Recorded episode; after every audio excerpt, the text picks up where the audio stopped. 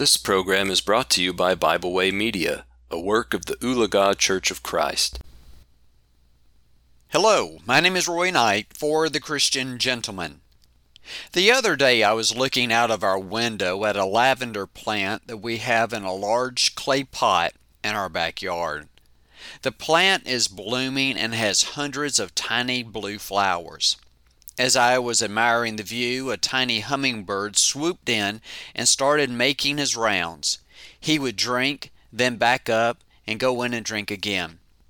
He must have darted into the flowers about fifty times as he circled about them. Then, as quickly as he came, he was gone.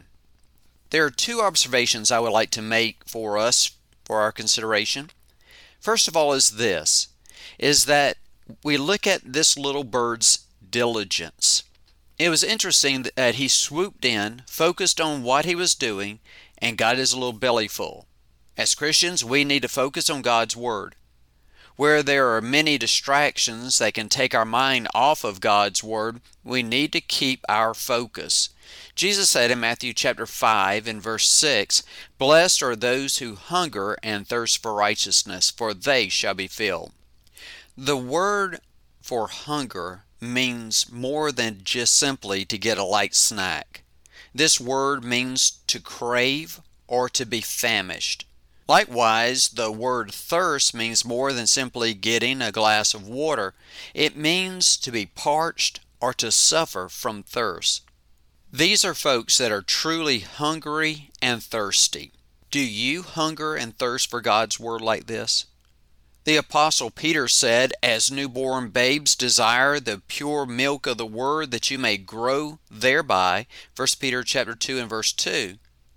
Have you ever fed a baby from a bottle? When they are strong enough, they will grab that bottle themselves, almost taking it out of your hands. Why? Because they are hungry. They don't want to wait on you. They want that milk right then and there.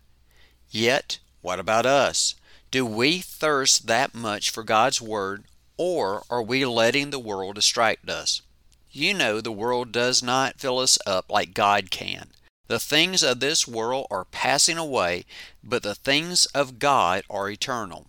Second, as we consider this hummingbird, we understand that if he did not take in enough nutrition, that he would die. All living things, including hummingbirds, need to take in food to live.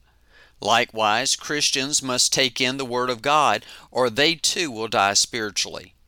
Peter opened his second letter by saying, As his divine power has given to us all things that pertain to life and godliness. How? Through the knowledge of him who called us by glory and virtue. 2 Peter chapter 1 and verse 3. He closes his letter by saying, "But grow in the grace and knowledge of our Lord and Savior Jesus Christ." 2 Peter chapter 3 and verse 18. Our spiritual survival depends upon us taking into our minds and our lives the knowledge that is found in God's Word. Following the day of Pentecost, the apostles did not leave the spiritual welfare of these new Christians to chance. Acts chapter 2 and verse 42 says, And they continued steadfastly in the apostles' doctrine and fellowship, in the breaking of bread, and in prayers. The apostles were continually feeding these young Christians because they knew that if they did not, that they would starve to death spiritually.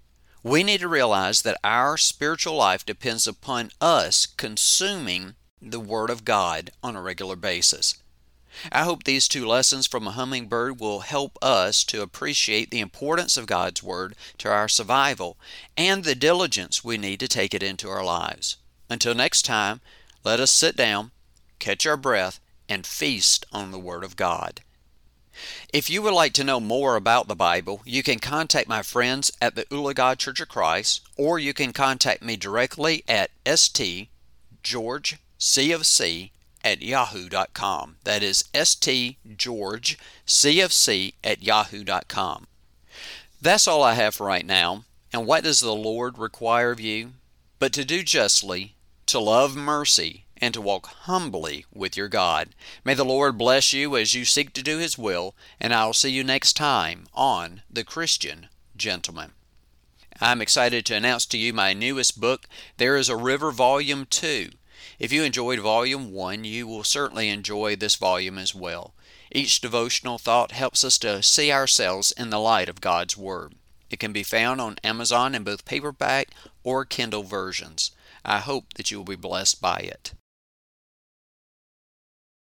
We hope you enjoyed this program. We encourage you to subscribe to our podcast on Pandora, Spotify, or Podbean. Thanks for listening.